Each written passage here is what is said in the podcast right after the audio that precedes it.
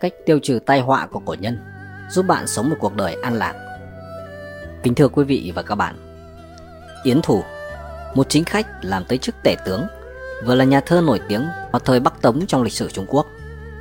Ông là người có kiến thức cao minh, vì tinh thông học đạo nên luôn tránh được họa hại và tai ương đến với mình, cả đời sống trong phú quý bình an. Yến Thù từ nhỏ đã thông minh, 7 tuổi biết làm văn, 14 tuổi nhờ tể tướng Trương tri Bạch giới thiệu, được triệu kiến với danh xưng thần đồng. Yến Thủ tính tình cương trực, thanh liêm, thích yến ạ, giỏi tiến cử nhân tài, nên còn được gọi là bậc hiền vương. Vương An Thạch, Phạm Trọng Yêm, Âu Dương Tu đều là đệ tử của ông. Yến Thù còn để lại rất nhiều tác phẩm nổi tiếng, trong đó có cuốn Giải Ách Giám, đã nêu ra 8 điểm trọng yếu giúp con người tiêu tai, giải nạn. Xin mời quý vị và các bạn, chúng ta cùng cảm ngộ 8 điểm trọng yếu này của Yến Thủ nhé. Thứ nhất, tàng phong, giấu tài năng. Tai ương là hiện tượng cố hữu trong đời người. Khoe khoang biểu lộ tài năng là nguyên nhân tăng thêm tài ách. Muốn giảm tài ách thì tài học không nên dễ dàng hiển lộ. Người cầm quyền chiêu hiền đại sĩ, hễ thành công thì người được chọn dễ thay đổi tâm thái. Con người trong cuộc đời luôn cố gắng truy cầu phú quý, nhưng nhiều người khi đạt được mục đích thì không biết kiêng kỵ và tu thân, mà thường dễ dẫn đến sự kiêu căng, ngạo mạn, hành xử như mình là trung tâm của mọi người. Do vậy, khó tránh khỏi sự dèm pha đố kỵ. Mọi người trên dưới đều khó lòng dung nhẫn. Người nhân đức không mưu cầu hư danh, tài đức mới là điều chân quý nhất. Kẻ minh trí không tham luyến quyền vị, minh trí thực sự là hiểu cách buông bỏ. Người dũng cảm sẽ không thừa thắng xông lên, dũng cảm thực sự là biết khiêm tốn, thu về. Cuộc sống luôn đầy rẫy những gian nan tài họa rình rập, có gì đáng huynh hoang đây? Thứ hai là ẩn trí tuệ. Biết sử dụng mưu trí một cách linh hoạt là điều có lợi, nhưng phô trương đùa cợt với mưu trí lại mang lại tai họa. Âm thầm sử dụng mưu trí mới hữu hiệu, công khai đùa cợt mưu trí thì hoàn toàn vô dụng. Không vì mưu cầu tham lợi của bản thân, đây là trí tuệ của người quân tử. Không muốn phải chịu cái thiệt thòi trước mắt, đây là sự giảo hoạt của kẻ tiểu nhân. Đừng oán trách trí tuệ thiếu hụt, hãy lo lắng khi trung nghĩa mất đi. Người ở trên đều hy vọng người ở dưới trung thành. Năng lực tài hoa vẫn chỉ là thứ yếu. Làm thuộc hạ phải chú trọng thành tâm. Quyền thuật vẫn chỉ là thứ yếu. Không minh bạch trạng thái nhân tâm này Tài ách ắt khó có thể đựng. Những kẻ ngốc nghếch thường khoe khoang mưu trí Mà không biết đó là hành vi xuẩn ngốc. Thứ ba là giới dục Kiềm chế dục vọng. Trên đời, những người quá tham lam chất chứa nhiều dục vọng.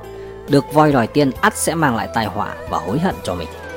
Người có tấm lòng rộng rãi khoan dung nhún nhường Sẽ được người đời kính nể và không gây thủ chuốc oán. Do vậy, ở đời thích thứ gì cũng không nên thái quá. Nếu cứ cưỡng cầu ép buộc thứ gì đó về mình ắt sẽ chiều mời tai họa. Người quân tử tu thân dưỡng tính là vì tránh cái gốc họa hại. Kẻ tiểu nhân không hề kiêng kỵ là tự tìm đến chỗ chết. Sai lầm trong một ý niệm cũng dẫn đến sự khác biệt sinh tử. Kiểm soát lòng tham luyến của mình Cần phải tu thần khắc nghiệt Không được dung túng buông thả. Muốn trừ dứt được ác dục Cần phải nhổ cỏ tận dễ Không nên lạm dụng lòng nhân từ mà dễ dãi vì nó. Yêu cầu ức chế dục vọng có ích cho việc tu đức Cần nhớ kỹ phải khuyên răn, quản thúc. Người ngộ được đạo lý này sẽ thuận lợi hanh thông Những tai ách sẽ rất khó mê hoặc lòng người. Thứ tư là tỉnh thân. Phản tỉnh bản thân Cổ nhân nói biết mình biết người, trăm trận trăm thắng.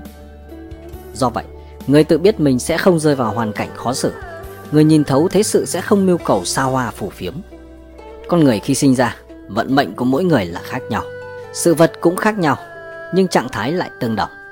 Đối đãi với bản thân cũng như đối đãi với người khác vậy. Đại thể là không nên sơ suất. Mưu trí thường không thể theo kịp sự biến đổi của tình thế. Người biết quan sát tinh tưởng cũng khó lòng nắm vững một cách chính xác lòng người dễ đổi thay. Không suy nghĩ thấu đáo thì khó mà có thể xét đoán.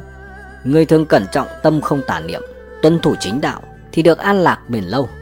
Những người luôn biết lo lắng, tu tâm, không để lương tâm sai lệch sẽ không phải hổ thẹn, tâm linh tĩnh tại, mãi ở nơi cát tưởng. Điều thứ năm, cầu thực, coi trọng thực tế. Người có tầm nhìn xa thường coi trọng hiện thực, kẻ mưu cầu lợi ích trước mắt thường giả dối, cần thận trọng với những thứ nhiều người truy cầu tôn vinh. Cuộc sống không nên cố gắng làm hài lòng tất cả mọi người, như vậy sẽ đánh mất giá trị của bản thân. Không truy cầu thập toàn thập mỹ, ắt sẽ không làm tổn hại hiện thực. Sự gian dối sẽ không ngự trị trong một người khôn ngoan trí tuệ tuyệt vời, vì nó thuận ứng với quy luật thiên ý.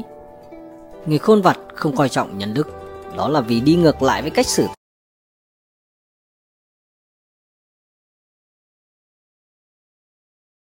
lại với cách xử thế và tình người. Đừng lo lắng vì thiếu hụt kiến thức hay không có một khả năng quan sát thế sự một cách sâu sắc. Chỉ lo rằng không chuyên tâm học hành mà tiến bộ. Khi vất vả mệt nhọc mà không có thu được kết quả là bao thì cũng không phải là sai sót buồn lòng. Khi ung dung nhàn tản có khi lại đắc được nhiều kết quả, kỳ thực chính là thiên ý vậy. Thứ sáu, thận ngôn.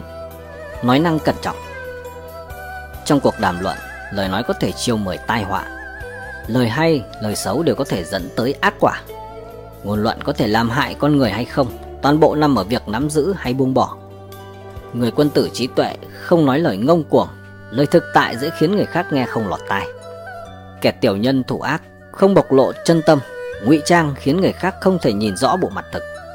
Do vậy, nghe lời nói của một người nào đó có thể biết được trí của người đó, từ đó có thể đoán biết được hành vi của họ. Một người nếu không có tín nghĩa thì lời họ nói ra không đáng nghe. Người phú quý nên khiêm nhường, đừng cao ngạo. Kẻ thấp hèn nên cung kính vâng mệnh, đừng ngông cuồng kiêu căng. Không biết điều cơ mật thì sẽ không tiết lộ, như vậy mới được an thân. Khi nói chuyện cơ mật mà không tránh mặt người thân, ắt sẽ bị tiết lộ ra và chiêu mời đại họa. Thứ bảy, tiết tình, khắc chế cảm xúc. Sau khi thông hiểu kinh sách thì không nên bị tình cảm chi phối ức chế tình cảm dục vọng, sau đó mới có thể lập thân hành sự ngay chính. Bảo vệ tình thân vô lý sẽ bộc lộ tư tâm. Phóng túng tình bạn sẽ trở nên ngốc nghếch, không minh trí. Lạm dụng sự đồng tình sẽ thành kẻ ấu trĩ, không hề có chút bổn ý trung hậu nào. Quân tử kiêng kỵ bị thương, tiểu nhân kiêng kỵ lo nghĩ. Không chịu buông bỏ tình cảm sẽ bó buộc thân tâm. Muốn được ân sủng không thể chỉ dựa vào dung nhan. Từ cách thừa hưởng tôn quý, vinh hoa có thể nhìn ra nhân phẩm tình nghĩa không thể dựa vào cám dỗ trung tín có thể duy trì sự hài hòa. Và cuối cùng là thứ 8 thượng thiện, tôn sùng điều thiện. May mắn có nguyên do, hạnh phúc có nguồn cội. Thiên thượng bảo hộ người trung thiện, vì người ấy lĩnh ngộ được đạo thiện lương. Người nói lời thiện ý chưa hẳn đã tận thiện, cần phải quan sát hành vi của họ. Kẻ nói lời ngông cuồng chưa hẳn đã hung ác, cần phải xem xét nội tâm của người đó. Quân tử cũng oán giận nhưng không làm lỡ việc chính sự.